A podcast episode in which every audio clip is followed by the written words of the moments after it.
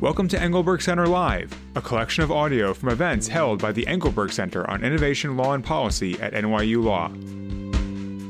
This episode is the Guiding Principles Going Forward panel from the Engelberg Center's Disclosure under Section 112 in Policy and Practice event. It was recorded on April 19th, 2023. Great. So thanks for sticking with us. Uh, please forgive my voice. Um, as Michael mentioned, the purpose of this uh, panel is kind of a mix of uh, taking stock of what we've heard today and you know uh, looking forward to the future. Uh, you know, we've put down a bunch of markers today. Uh, started with a kind of philosophical fight or dialogue between what was invented and what's in the claims. We had a terrific lunch panel about Amgen that had both the kind of 15,000 foot view and also got into, I think, a lot of the interesting weeds. Um, we, have talked about how this plays out in life sciences and uh, in tech. Um, fortunately, we have a first rate panel to help uh, make sense of what I, you know, frankly, uh, see as kind of a morass in 112. Um, to my right, Erin Mehta is senior IP counsel at Northrop Grumman. Before that, she managed Hulu's patent litigation and prosecution uh, and uh, negotiated deals. Before going in house, she worked at Wilmer Hale and at, uh, I guess we say Ropes and Gray now, formerly uh, Fish and Neave. Uh, to her right, uh, Nate Kelley is a partner at Perkins Coie, where his practice focuses on patent law, as one might well expect, and IP more generally. He entered private practice after a long and distinguished career at the PTO, work that included service as the PTO's chief administrative patent judge, uh, wherein he led the PTAB. So he's argued uh, dozens of Federal Circuit appeals, among other things. To his right, uh, Paul Gagluz, I'm sorry, my uh, Gaglu, G? Gagluzza. I've, oh, soft G. No. No, I had it right. You got it, you okay, got I'm it. sorry. Professor at Temple, uh, Temple University, Beasley. I can say Beasley School of Law, where he writes and teaches about patent litigation and other IP issues, federal court, civil procedure. Some of his most recent work uh, includes an empirical examination of the significance of patent law cases at the Supreme Court. To what degree is it right to think of the Supreme Court as sort of sternly saying to the Federal Circuit, you got to fix it, you screwed up again? And to what extent is it really engaged in a lot of substantive deference to what the Federal Circuit is doing? And I mean, I think the answer is a bit of, a bit of both, maybe, but we'll, we'll uh, hopefully get to that. Where I'd like to start, and maybe I can start with you, uh, Erin. Um, well, you know, what's sort of the most what did, what did you take away from what we've seen today? You know, I mean, it can be more than one thing if you want, but kind of an important takeaway in terms of what we've heard so far. And I'm going to go down uh, the row after you.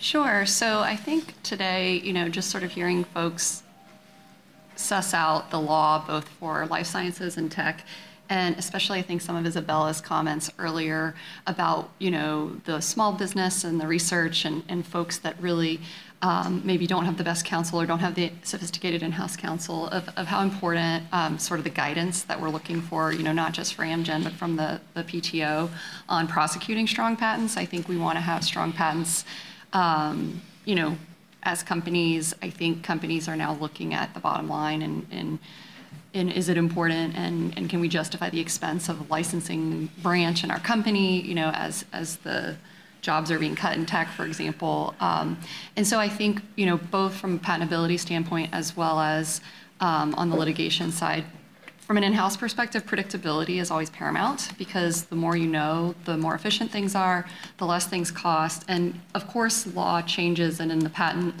um, the life of a patent is so long, you don't know where the law is headed. But to the extent there are some, um, there's some guidance, both in the legal and, and from the PTO, that is going to ultimately drive decisions internally, which will um, justify business expense and legal expense um, and be more efficient. So at the end of the day, and I was, I was sort of reflecting on this today, sitting here, you know, on a campus, you always go back in time to your legal career um, before you're a practitioner, but you know, you spend a lot of time in law school thinking about what the law should be when you become, you know, I worked for, an, for a law firm for many years. You think a lot about what the law should be, but how are we applying it and advocating. But then when you go in house, it's it's what is the law so that we can plan accordingly. so I think you know predictability for me is, is a big takeaway of where we're hoping the Supreme Court might lead us, and then the trickle down effects from there. Okay, great. And I, my hope is that we'll have a little bit of positive and a little bit of normative here, as befits being you know in an academic institution as we get into this. Um, Nate, well, what about you? Uh, thanks. So my takeaway is that this is just so complicated. Um, you know, I was sitting there in the back and noticing some of the law students who I think have all wisely left the room, uh, or most of them, may, maybe.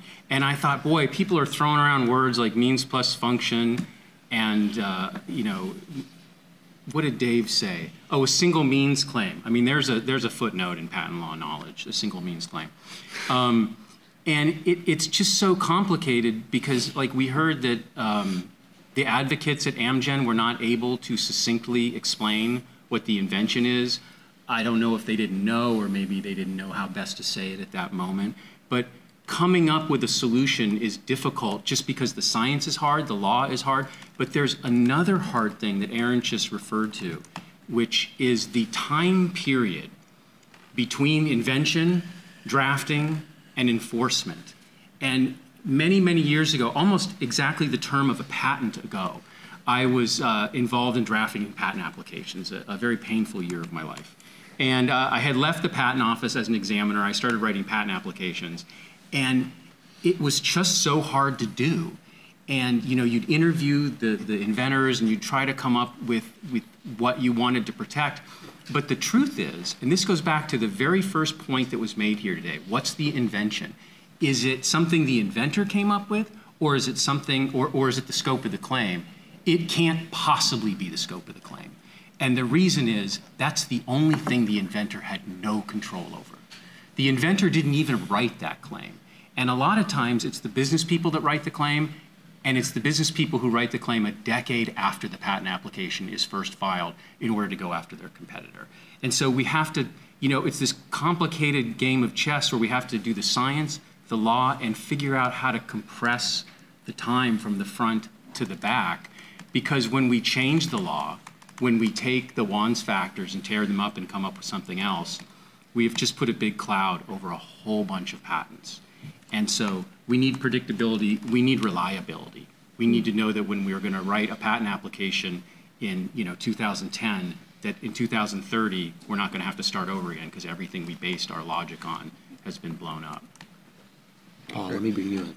Yeah, so thanks so much, Scott, for moderating the panel and for the Engelberg Center for inviting us to talk about this topic. I think, you know, for me, I would frame the key takeaways maybe as like three questions that I've sort of understood as permeating the discussion, and that I think allow us to step back a little bit from the specifics of the Amgen case or the biotech industry, et cetera, and try to hone in on, on, on considerations that'll be relevant regardless of what the Supreme Court does with Section 112 law of this term. Um, and I, I to raise these questions because I would actually, hopefully, maybe we get to the Q&A session, have some of our prior panelists weigh in on, on their thoughts on these issues. One question that seemed to permeate the discussion a lot is, you know, lack of clarity or maybe some disagreement about what should the overriding policy objective of Section 112 generally or enablement, the enablement requirement specifically be, right? Should it be to, you know, require patentees to delineate the precise boundaries of their claimed rights? Or do we want to require the patentee to describe the invention so that as a practical matter, it can be made or used, right? You might say, well, it's a little of both, but then I think the question would be how do we weigh um, those different policy objectives, right? Of providing clear notice versus providing information about how to make or use the invention as a practical matter. Um, second, I think you know one, one, one theme that I heard in the discussion was questions about how does Section 112 interact with other patent law doctrines, right? I think it's almost every panel found it um, impossible to talk about Section 112 in isolation without referring to issues of patentable subject matter to the extent it's controlling claim breadth. Um, even you know non-obviousness to the extent we're talking about how easy or hard it is to make various species of a generic, uh, generically claimed invention. It may have implications for obviousness analysis as well. Obviously, the other Section 112 requirements of written description or indefiniteness, And, and I think this may have not gotten enough traction. We might spend a little more time on this panel talking about the doctrine of equivalents, right? To the extent we're going to curtail um, genus claims or curtail functional claiming, maybe require our claims to be more specific, more structural. Uh, to what extent are we just sort of kicking the can of the analysis from Section 112 and enablement to analysis of infringement under the doctrine of equivalents?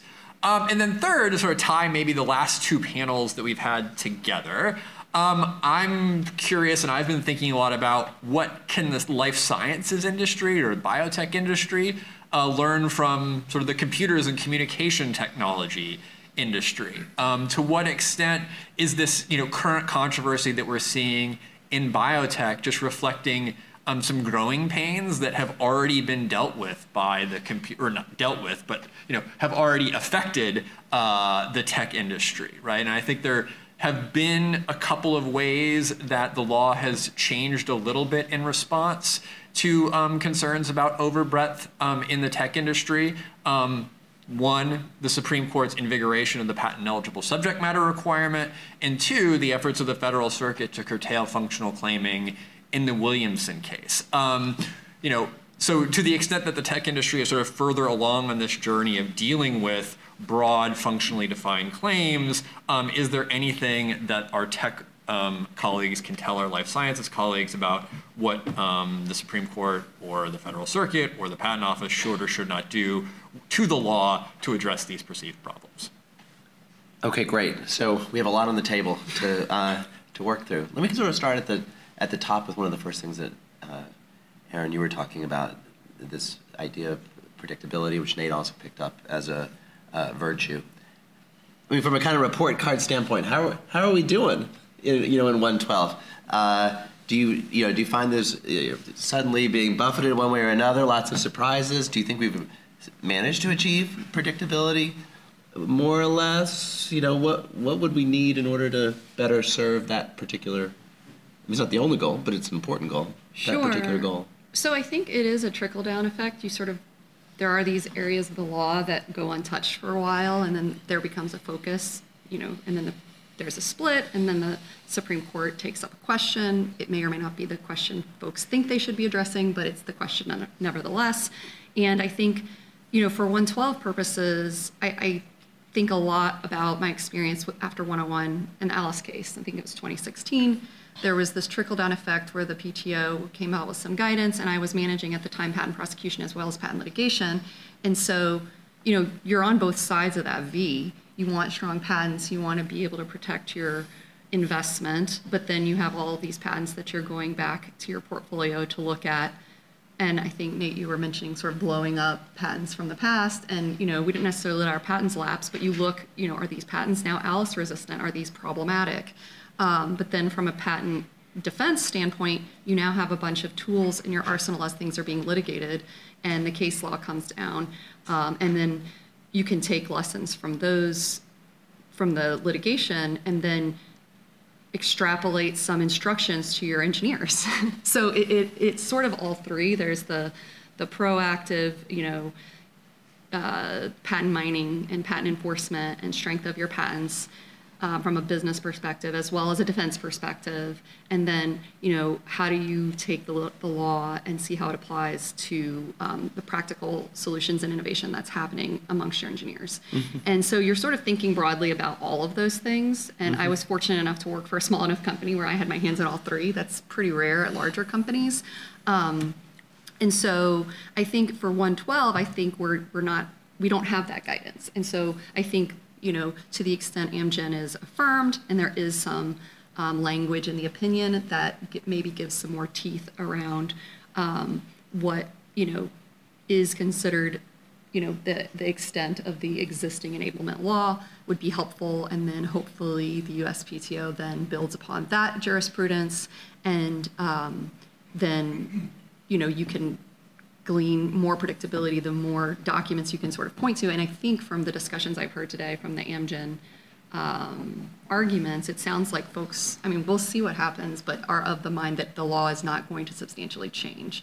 And I think from my perspective on the litigation side, this will of course, be several years down the road, I would love if there is going to be a more robust um, framework for 112 patentability, or um, it's, you know, it's more of a claim interpretation question, of course, and scope for um, the tech industry, which is what I'm in, but to sort of see that same lever be available on the defense side.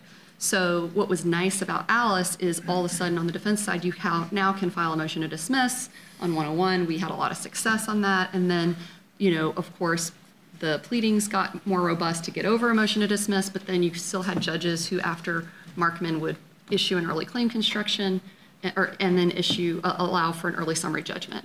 And so ultimately, back to the predictability and cost efficiency that we're looking for as in-house lawyers is, you know, we want to understand if this is a good patent or not, so we know whether to license it or not. And the more you know about what constitutes the metes and bounds of 112 enablement and the other doctrines, you can plan accordingly. So from a, from a defense standpoint, for example, if courts would suddenly allow in like Markman for there to be a more robust discussion about 112, because I think currently you see 112 thrown in to claim construction and into charts, and it's sort of like so the defendant or the plaintiff is going to narrow the claim discussion, but it's not really used as an off ramp to resolve or settle the litigation. So the more you can move that stuff forward into the litigation, I think the more predictability it is, and then the more likelihood the more likelihood of settlement in a case, and again, lack of waste of resources. Mm-hmm. So that's what I would like to see. I don't think we're anywhere close to that on the 112 Mm-hmm. front, but I have hope and optimism based on what we've already seen on the tech side from 101. Yeah, let me stay with this idea of sort of lessons drawn potentially from our experience on, in the wake of Mayo and Alice. I mean, I saw you guys nodding, each of you at the various points there. What, what, how do you think about sort of past as prologue? So, like from my point of view, working in the PTO for a long time, what I worry about when the law changes, particularly in an area that's a little complicated, is how are you going to get the patent office to respond in a foreseeable way? And, and how are you going to get the 9,000 examiners all on the same page? And, and I'll give you a 112 related example. Um, in the early 2010s, maybe it was 2012 or 13, the PTO came out with new 112 guidelines. And these guidelines did a lot of things, but one of the things they did, and we heard Dave Kappos mention this, is, is they got into this concept of nonce words, words other than means that could trigger the 112F presumption. And so, as the PTO does, once they did this, we decided we would have a training module that would sort of go out into the examining corps. And so, we'd make sure all the examiners knew about these new nonce words. It's not hard to do, right? You go from one word to eight words. It should be easy. And so, we had some uh, examples, we had some questions, and so it went out. And then the head of policy came back to me about a week later, and he said, We have a big, big problem. And I said, What? They didn't know what the words were? And he said, No, uh, a lot of the examining corps does not believe that they have to construe a claim under 112F to uh, narrowly cover only what is in the specification and equivalents thereof. They just don't agree that they have to do that, that that's not how patent examination works. So we are going to start over and try to get them at least understanding the concept of 112F. Now, I was an examiner when a case called In re Donaldson came out in 1994, and then In re Alappat came out just after that. And I actually remember examiners saying, we don't have to do that. If it says a means for doing something, we just find something that does it. That's how you examine. And I was 25 at the time, and I said, okay, yeah, okay. And that's how the office works. There's people talking to other people and their friends, and so if, if we're going to have a change in the law, we have to have it in a very um, repeatable fashion that we can get a 25 year old engineer, and I don't mean to denigrate someone who's 25, I wish I were, but we could get a 25 year old engineer to apply it uh, and not be bullied by an attorney to applying it in a different way. And, and the other thing I would add, and I thought about this as Paul was talking, is that we change the law in two kinds of ways. We take blurry lines and we clarify them, and then we move lines. And I think of the eligibility changes as a moving of the line. We're taking stuff that maybe was patent eligible after State Street, and we're saying, no, that wasn't patent eligible. But in other circumstances, we're not trying to change what's described and what's not described. We're not trying to change what's enabled and what's not enabled. We're just trying to make the test different so it's clearer. And I think when we set out to make a new rule, we should at least be open in our discussions about whether or not we're trying to take stuff off the table or put it back on the table for patenting. Or if we're going to make everything the same, we just want to make the test work in a better way.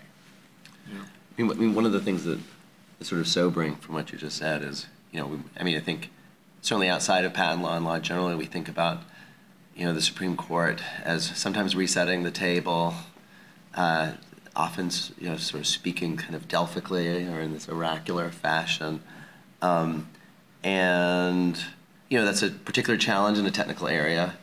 Uh, but, you know, hearing you just really brings home the multiple audiences here, where, you know, we like to play around and talk about, we'll talk, we will talk about, I think, the interaction between the Supreme Court and the Federal Circuit, but of course there are multiple audiences. And the district courts are an obvious audience. But the, the idea that, they, this, that there's a premium that there might be a practical premium placed on clarity, clarity that is be, to be achieved, practically speaking, by a single clerk at the Supreme Court who may or may not have taken patent law, for nearly 10,000 patent examiners, for how they're going to go do things going forward, is, I said sobering, maybe worrying too. Yeah. And right, I mean, we're talking about an industry in which the regulated parties are incredibly sophisticated, right, and represented um, by incredibly sophisticated lawyers. I'm looking at practically everybody in this room. Um, that regardless of what the Supreme Court says, are going to act creatively to find ways to sort of work around. Um, however, the Supreme Court, you know, whether the Supreme Court changes the law, clarifies the law, or makes it more blurry, um, will immediately respond um, to try to to try to ameliorate any possible negative effects that the decision reaches. So on the prior panel, um, for example, Laura mentioned the DISTAR case, which is a, a Section 112F case um, from last year at the Federal Circuit.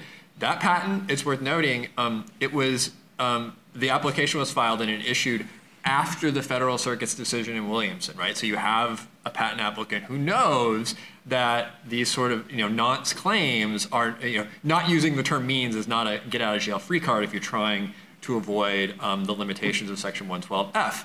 Um, and as Laura mentioned, and as I think Isabella predicted uh, or uh, suggested, yes, there was this word code, but then if you look at the claim, there's just like lots of other stuff in that claim. So what the, the, the way the court describes it, I looked it up while we were sitting there, um, the claim requires code configured to be implemented on a mobile device to display information via display of the mobile device, receive information including location relevant information via wireless communications protocol, and display visual information based on the received location relevant information after the conditions are met, right? So there's like a lot there, but I might suggest like that's a lot of generic kind of nothingness, right?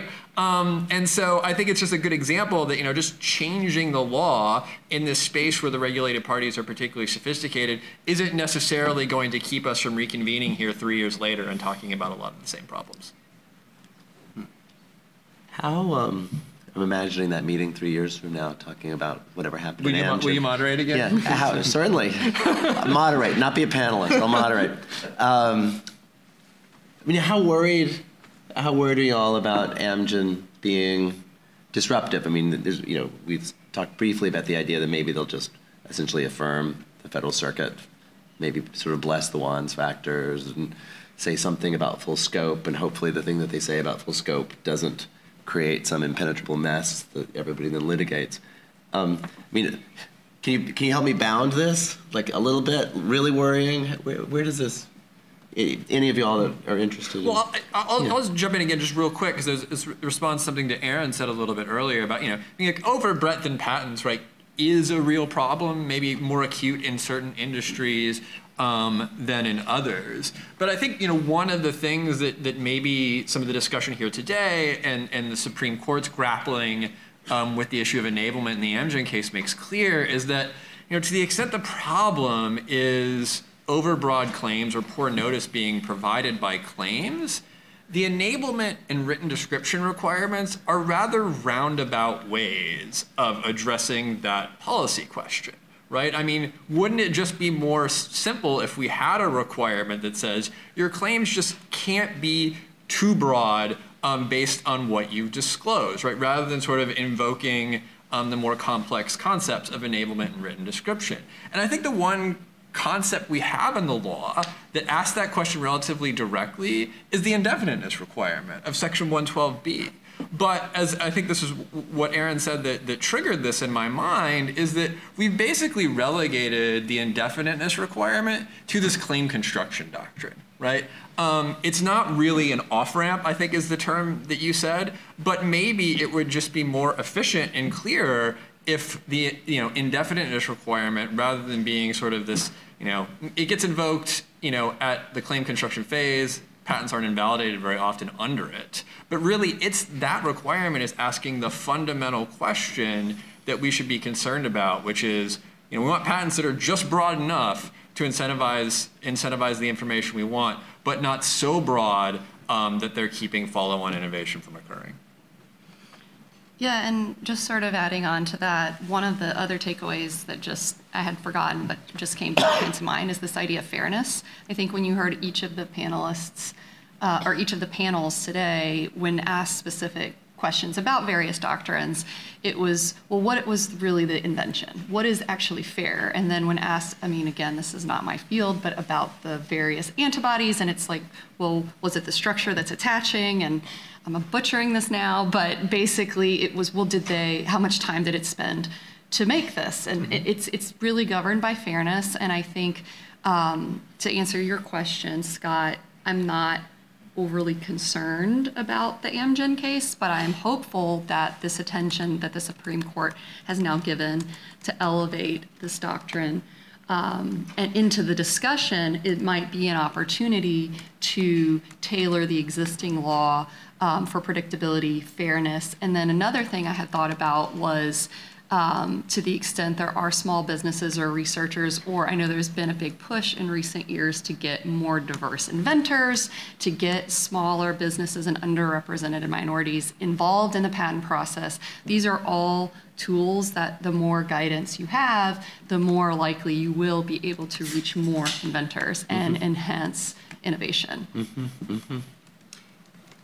So, as for what's going to happen in Amgen, I, I listened to the argument and it felt like most of those justices were trying to figure out either why cert had been granted in the first place or maybe what the real dispute was for them to think about. I didn't hear anybody with passionate views on written description, so I'm not too concerned. But the thing that uh, worries me a little bit is that I think of Amgen as sort of an upside down written description case. Like it's the written description case we've all come to, to see now with these very valuable patents that, that, that claim very broad subject matter. But in a more classical sense, written description comes up when a patentee tries to narrow their claim to get around something or put in a limitation that they had not invented, right? Like a new matter is where it classically comes up, or where you know you're you're drafting something at the at the opposite ends. It, like in, there's two types of infinity, right? You can always get something bigger, and you can always get a number between any two numbers, no matter how close together. Written description is similar. You have the problem that gets too big, did you describe all that? But you have the opposite problem where when you get too narrow, did you describe what was too narrow? And what concerns me a little bit is that I don't know that the Supreme Court is thinking about the other half of the case. And they could very well say something in affirming the Federal Circuit and accidentally mess up the other side of written description. Not that they would do anything accidentally, but that's that's yeah. the one thing that concerns me. Yeah, you know, one thing we have not really talked about, despite talking about the Supreme Court for the better half of a day, um, is you know changes in the membership of the court in the last few years and what implications that might have for patent law. Right? I don't think we're thinking you know we're thinking about abortion cases and gun control, maybe not thinking so much about how that might affect patents, but I have to say, you know, I mean, I'm sure Justice Breyer, because of his opinion in Mayo, right, might not have a ton of fans in the room, but I think it's hard to disagree with the fact that he would at least be attuned to sort of the pragmatic policy considerations that I think a lot of particular our, our you know our participants um, coming from the industry side have been talking about today, and that that voice you know would at least be valuable in raising those considerations or maybe bringing them to the attention of the court. And I think there's a real chance here, right, that the current court, you know, as obsessed as it is with issues of text, right, the idea that you can get objective answers out of text, will say something like, well, the statute says you've got to enable a person of you know ordinary skill to make and use the invention. Doesn't say anything about full scope disclosure. Um, you know, so apply the statute, Federal Circuit, vacated and remanded. And the Federal Circuit is like, well, that doesn't really tell us anything, right? Um, and so, so I think that that would be a real loss, right? Uh, or at least, you know, the, the changing membership of the court might might lead the court to say something that at best is just not helpful and maybe at worst um, has some inadvertent effects on other aspects of Section 112 doctrine. I just wanted to pick up the thought about practical concerns and how it intersects with Amgen. Um, you know, we've, we've mentioned uh, Paul Clement a few times. Um, and one point that he sort of hammered repeatedly uh, was this idea that if the Amgen patent is enabled and this broad patent covers the whole universe of antibodies, that cures are not going to emerge, right? That everything, everything is just going to be wiped away, shut down. Um, it, it renders improvement patents basically invisible. It renders the prospect of licensing basically off the table. I'm, I'm curious. I mean, I don't, I don't, I don't know. I mean, I, I, I mean, I do antitrust. In, in the majority of my work, it does seem practical that you would just enjoin a rival. Um, uh, whereas in a license or a licensee, we would expect that to kind of get worked out. But the lack of attention to whether that parade of horribles would actually play out here, because uh, there's probably still money to be made by having an attractive license. It, these cures might still exist, particularly if they're already on the market. I just wondered a little bit. Um, there wasn't much pushback to his point, and I wondered that kind of point, which Breyer would typically be very attuned to and ask questions about, I didn't really see coming up that much uh, in oral argument. The other place where practical concerns kind of got injected in, and I wasn't sure whether the Supreme Court was likely to be able to handle it, was again from Paul, um, you know, uh, repeatedly referring folks to an amicus brief by this Nobel Prize winner, which, in the view of uh, Amgen's counsel, was basically a, a party expert report rendered as an amicus brief. And I will say, from the standpoint of antitrust, that is a concern that does arise that some group of economists injects something into the process that has not been vetted, that is not squarely met by anything on the other side, and it just gets written into the US reports. And like, at least in antitrust, that does happen. And so I wonder slash worry about how practical concerns, to the extent that this court, with its current membership, is alive to it, whether they have you know the the process or the habits to ingest that information and turn it into you know into something reasonable rather than just getting kind of smacked around by the latest thing that they read or the thing that matches their own existing predilections. This is a question mark. I don't know if there's if any, if any of you will have a reaction to this, but it is something that worried me listening to Amgen. So my only response is that I, I think that there was a concurrence in, I want to say Mayo by Justice Scalia, and the concurrence said something like Myriad. It was Myriad. Okay. Yeah. Sorry. And and the concurrence was, uh, okay, I agree with what they just said. I think I have no idea what we're talking about, the technology. So that's I don't agree with anything about the technology, and so I, I think that the court is hopefully sensitive of that problem because it's got to be a recurring problem at the Supreme Court, right? It, we know it from patent law, but every area of the law has got to have complicated, you know, lower levels that the Supreme Court has to be careful about getting into. Can we come back to the normative question? So, about what 112 should be doing when we have, I guess we have some alternative policy goals. Maybe there's more than one thing happening at the same time. That we can imagine, you know, separate missions for you know, enablement or for versus written description. Do, do y'all have a, a, take on sort of looking forward? Like, I mean, if you were to try to help the Supreme Court get itself organized, is there a, is there a kind of principle that we should be following? Is there a single thing within these warring trade-offs that, that we think 112 ought to be principally about? I, I don't know. I mean, I'll, I'll, yeah. I'll, jump in. Sure, why not? Uh, you know, I don't. I don't know if there's one. Th- right? I mean, I think I teed that up a bit because I, I think you know 112 serves. serves I'm asking you to pick goals. among your goals. Yeah, yeah, yeah. Well, no, I mean, so I, th- I mean, say like like, uh, this is sort of responds almost to your prior question about like you know what would be best for innovation in the life science, like what outcome of the Amgen case is best for innovation in the life sciences, and I, I have no, I don't know, I have no clue, right? And I think anybody who says they know for sure is lying. Um, I don't think Justice Breyer would know, um, but he would at least be concerned about it, right? But I think I think the takeaway from that is that we should at least, you know, whatever the rule of law is, we should at least let courts consider um, those matters in any given case, right? I think one of the things that really jumped out to me both at the oral argument and jumped up to a lot of you at the oral argument in our discussion today is how very hard it is to discuss section 112 in the abstract without immediately referring to like relatively specific examples, right? So we've mm-hmm. talked about needles and haystacks. We've talked about the car versus the steering wheel. We've talked about like the Northeast corridor versus San Diego. And I think what a lot of that tells me is that, you know, the resolution of 112 issues are, are very case specific, right? Which I think lends itself to thinking at least a little bit about, you know, what's best for innovation. And thinking about the, the law versus fact divide and the role of the jury in these cases, right? to the extent that a case like Amgen um, is coming down to these very case specific questions and the parties agree about the law, well, you know, maybe there's a, a right answer, but is this something we should just defer to the fact finder about, right? Who's heard the record?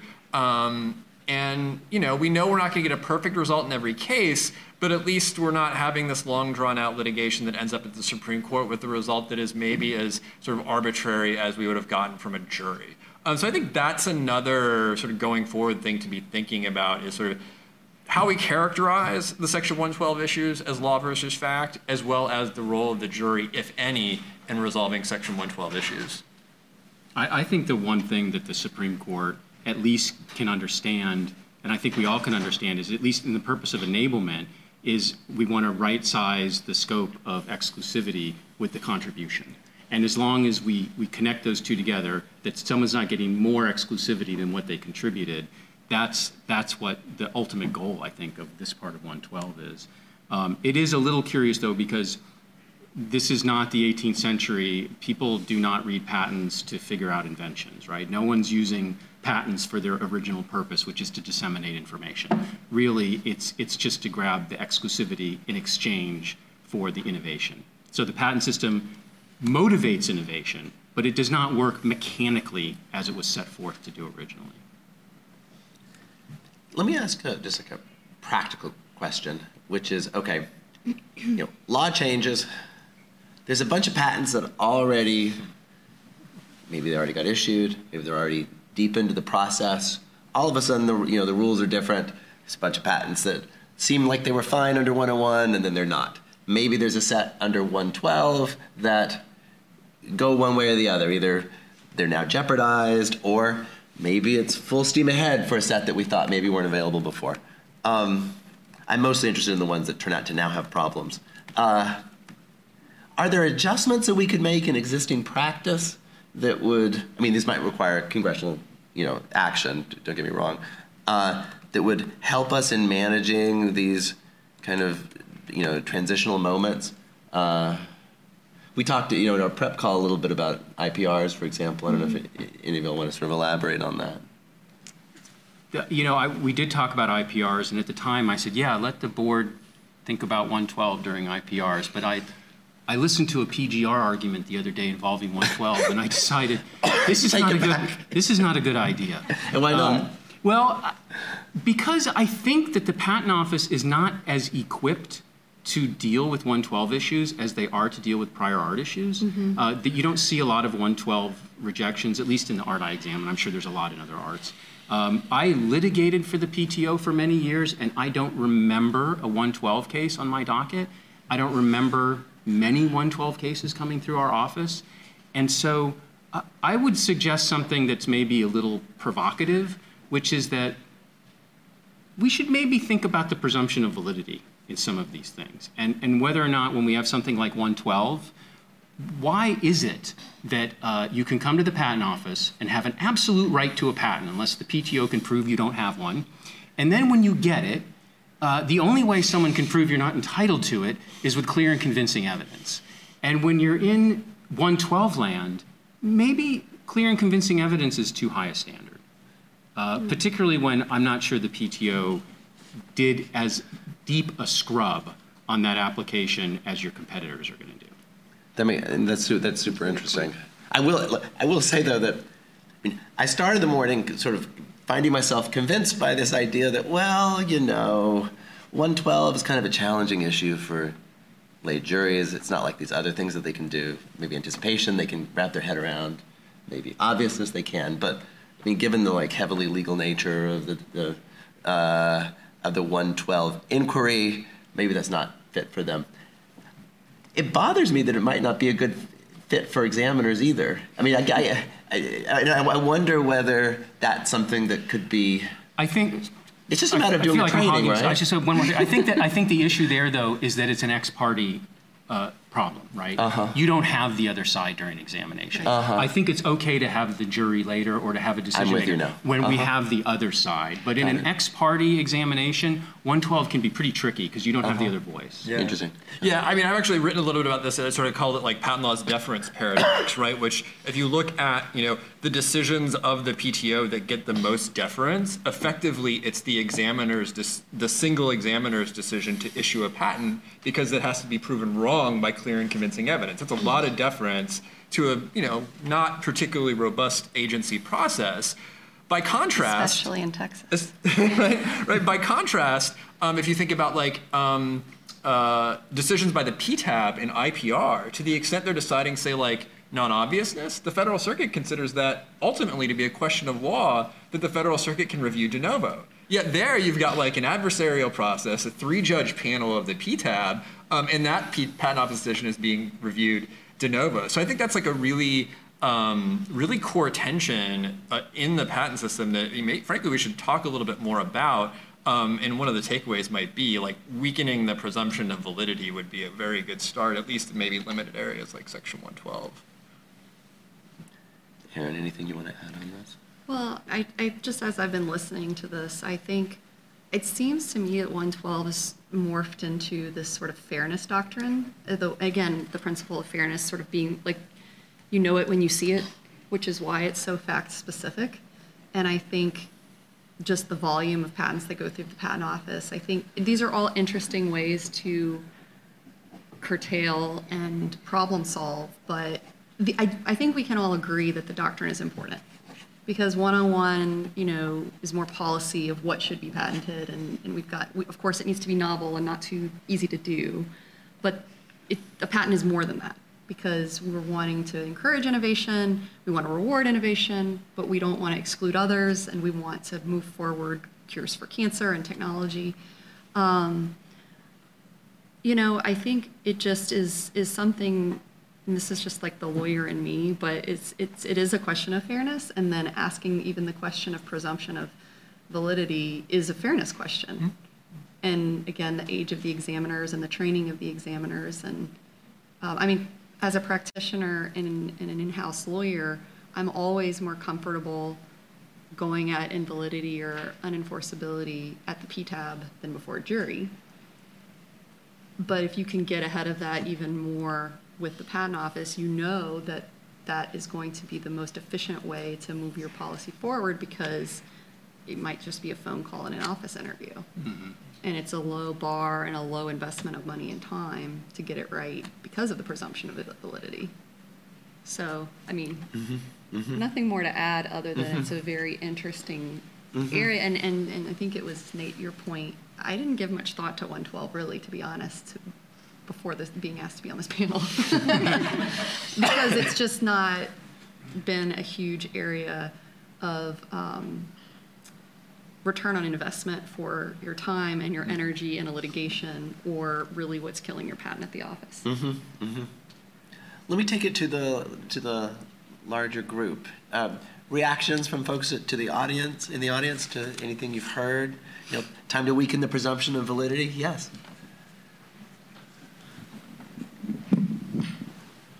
Uh, okay, thanks. Um, so I wanted to come back to something that Nate had said, and actually go all the way back to Jeannie this morning, where she was talking about um, one of the roles of disclosure was to democratize innovation, and she viewed this this role of um, patents as you know disseminating information and making it so that those who might not be as well leveraged could could look at them and then build from that. But it, Nate said, and I agree with it, that patents really these days aren't about disseminating information. And at least in the tech industry, if you asked an engineer to read one of them, um, she wouldn't know what she's looking at, frankly. So. Um, I, I, personally think this is a big issue because if you have Jeannie starting the day saying this is a purpose of one of these core five tenets of disclosure, and at the end of the day you're saying, well, it's actually not functioning that way, um, does this get enough attention and uh, should something be done about it, what would it be? Oh, easy okay, question. yes, Is it an easy question? No. Okay. Uh, I didn't. I was hoping No. I didn't miss something. Um, so one thing that I hear or I've heard in reading 112 cases when they talk about um, something that might not have been in the disclosure, and you, you hear about this. We don't want to create a requirement that forces too much disclosure. We want, we, we want to have a balance. Inventors have to say what they need to add, what's new, but they don't have to repeat what a person of ordinary skill in the art would already, already know. And when I read that, I think, what is the harm in that? Like, I don't, I don't ever remember thinking as someone drafting a patent application that I should keep something out, uh, unless it's like some kind of best mode thing that I shouldn't have been thinking about. But uh, I don't, I don't know that patents get invalidated because they have too much in them. So I don't know why it would be a problem to add more to a patent application, and maybe it would become more beneficial. I don't know. N- Natalie actually said something because I've been thinking about this issue, and, and she pointed out it's more expensive to put stuff to put more in a patent application. But I, I think when we when we write them, at least when I wrote them, you, you don't want to leave anything out, and you ask the inventors, is there any else, other thing you're thinking of? Is there any other way to do this? And then the idea at the end of the day that your claim is really about something that you never even mentioned, or you only mentioned like as a component of three different lists, is a little hard to believe. Yeah, I, just, I can jump in there. Laura, I think that question sort of about, you know, questioning whether the sort of quid pro quo justification actually like is a real thing. Um, I think it, it's a really it's a, it's a really nice way of of restating kind of the, the point I was trying to make earlier about enablement being a relatively roundabout way of policing claim breadth, right? Because you know no one is making and using the invention based on the patent, right? Like that's what enablement asks, but like no one in the real world actually does that. Um, but as Nate said, like what we're really worried about is legal protection being commensurate with the inventor's actual invention. So rather than asking the enablement question, we should just ask that question, right? But I don't think we have a doctrine that like directly asks that. Um, but it might be more straightforward if we did. Yeah.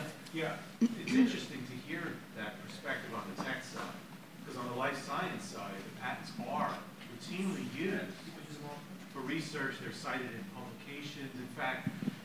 that's often like a source of trouble when you're litigating and the inventor was looking at other patents and you're like, oh, you know.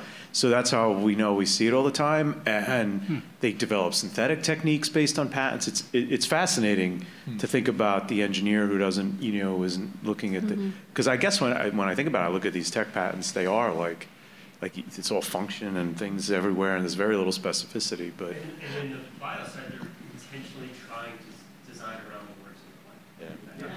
Yeah, in the, in the, in the Idenix case, just for your own perspectives, the, one of the key pieces of evidence on infringement was a grant application that um, the predecessor to Gilead had, had filed and cited in the grant application as a source of information why the government should give money to this, the predecessor to Gilead was Idenix's patent application, right? So it's, it's, I think you're envisioning, there, there are very different perspectives. We have a kind of a bell curve of how much patents are actually used, but to categorically state that, that we don't have a process where people actually use patent applications in the traditional way, I think, I think goes too far. It mm-hmm. doesn't mean, that doesn't mean the questions that you raise about it, you know, are we, are we giving too much credit to an examination process that doesn't really get at 112 issues very frequently, at least in my experience? That, that's a, those are fair questions, but from a life sciences perspective, the evidence doesn't bear out kind of the, the premise, if you will, that started the inquiry, but the inquiry is a very good one.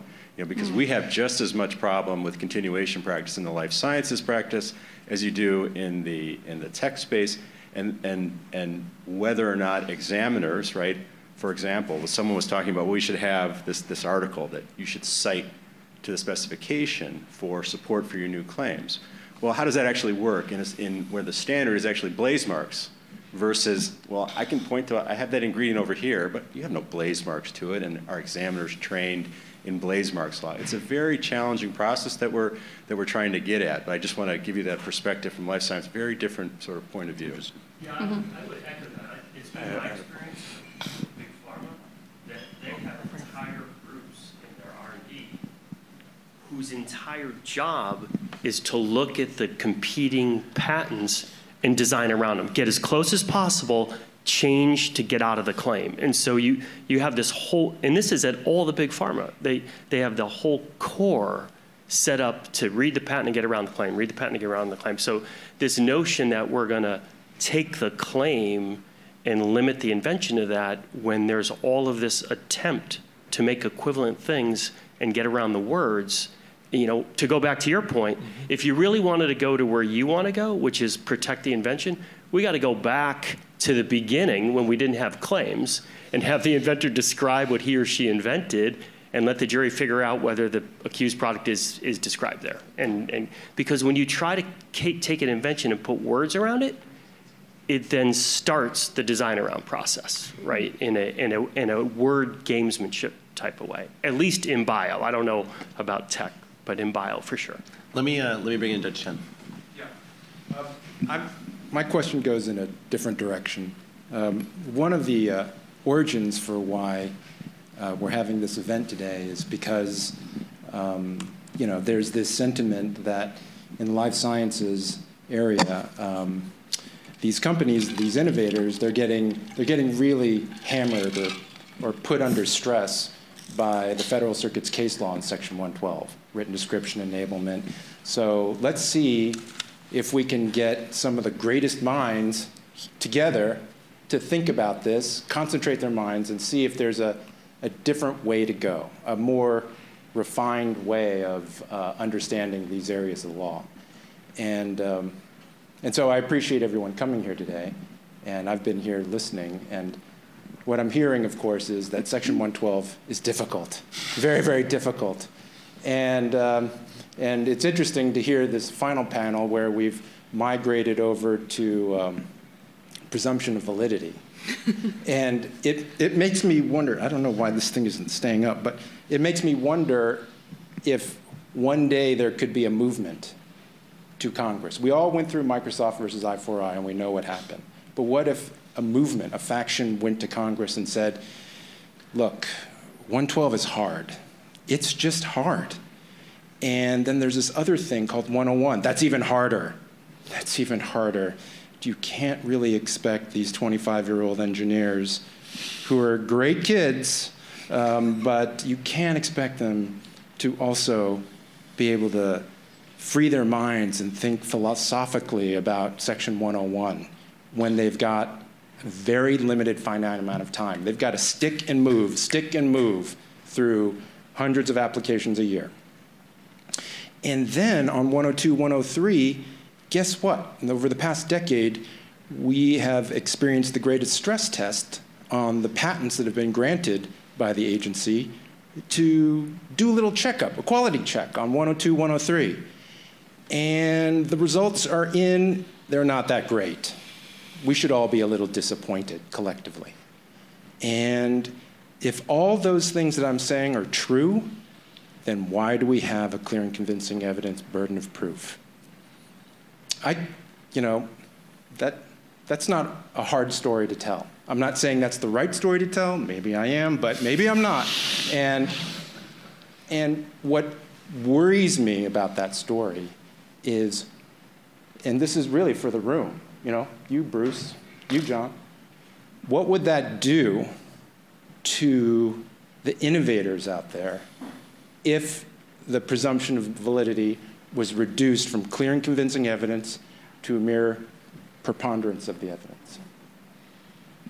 Anybody got any thoughts on that? I'm just I a guy just- in an ivory tower. I don't know. I would just push back on that, your an audit analogy, because presumably you're only challenging the weaker patents, I mean, over time, and presumably you're licensing the really, really strong ones and not litigating them. So it is a stress test in a sense, and I think it's a great lever from a defense perspective. But I don't, I mean, I, I think it's an interesting question about presumption of validity, but I don't know that the IPR process really backs up um, the story you just laid out. So.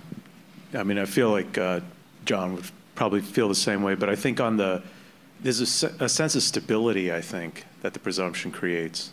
So all the, uh, at least on the life sciences, making decisions on investment, what to do in the future, not knowing the outcome. There is a sense that if I have this patent and I have this presumption, I at least have a chance of of having the exclusivity that I'm going to need. On the flip side of it, if you are facing the presumption, you may say to yourself, wow, that's going to be really challenging. Maybe I need a license. Or, but I do feel that it, philosophically, I agree that if the system is all screwed up, like why is there a presumption? But I do think this stability that it creates is I see it pervasive, you know. And I think one thing I was thinking about the difference between tech and life sciences is that tech seems to be you have this thing that you're working with. And, and this even goes to why maybe the patents are used for research is that in the life sciences you have a thing, but the ultimate goal is it's going to be put in a body and do something in the future with this vision of what's going to happen.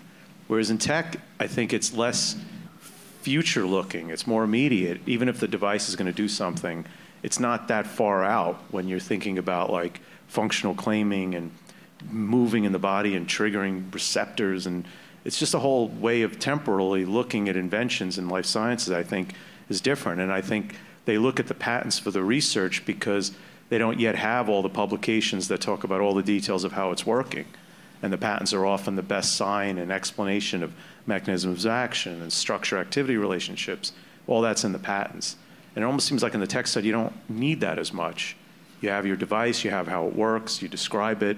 Maybe the enablement's not as hard. You can reverse engineer it. yeah, you reverse engineer it, but the enablement gets tricky on life sciences because you have this future occurrence in the body where all this unpredictability occurs. And maybe that is a reason why life sciences and tech is different a little bit on 112. And maybe we should just sort of accept that a little bit. I, I don't know. That's just, and thinking about your question about the presumption and stability that it creates. To, to, say, to say it a different way, which is practical, is in tech, the infringers either are copying commercial products or they're accidentally infringing by making a product that accidentally in- includes the feature. Whereas in the pharma side or bio side, a lot of people are actually intentionally, like they're looking at the patent and they're trying to make that thing. And it's a different, so from the infringer's point of view, alleged infringer, it's different conduct. A lot of times the tech people didn't even know they were infringing, and, and the bio and life sciences were trying to get around the patent. I mean, it's a very different kind of conduct. To, just to get back to the, the presumption of, of validity issue, if for those who like the presumption of validity, there's really good reasons to support it, and the clear and convincing an- standard that it, that it creates. Um, what if we tweaked the front end of the system and said, okay, but the patent owners have the burden of proving patentability in order to get their patent? In other words, you're not entitled to patent unless you're entitled to patent if you can demonstrate it's non-obvious. And, and the burden of production, I guess, could be on the PTO. But at least there'd be some stress test in the system, whereas now, the very easiest thing a patent examiner can possibly do is issue a patent. It gets, you know, basically two days. It's like, for lawyers in the room, it's like 16.0. That's what you get for issuing a patent application, and it takes about like 0.3. Or we could publish for opposition like they do in Europe. There you go. I like that idea, and I think reserving opinion on the actual um, presumption of validity from a predictability stand, standpoint alone, I would favor the clear and convincing just because with all the pro- problems, you know, potential problems at the, at the PTO, you need to have the certainty for business predictability and planning. We are getting the hook. So uh, uh, this has been a terrific discussion. Please join me in thanking our panel.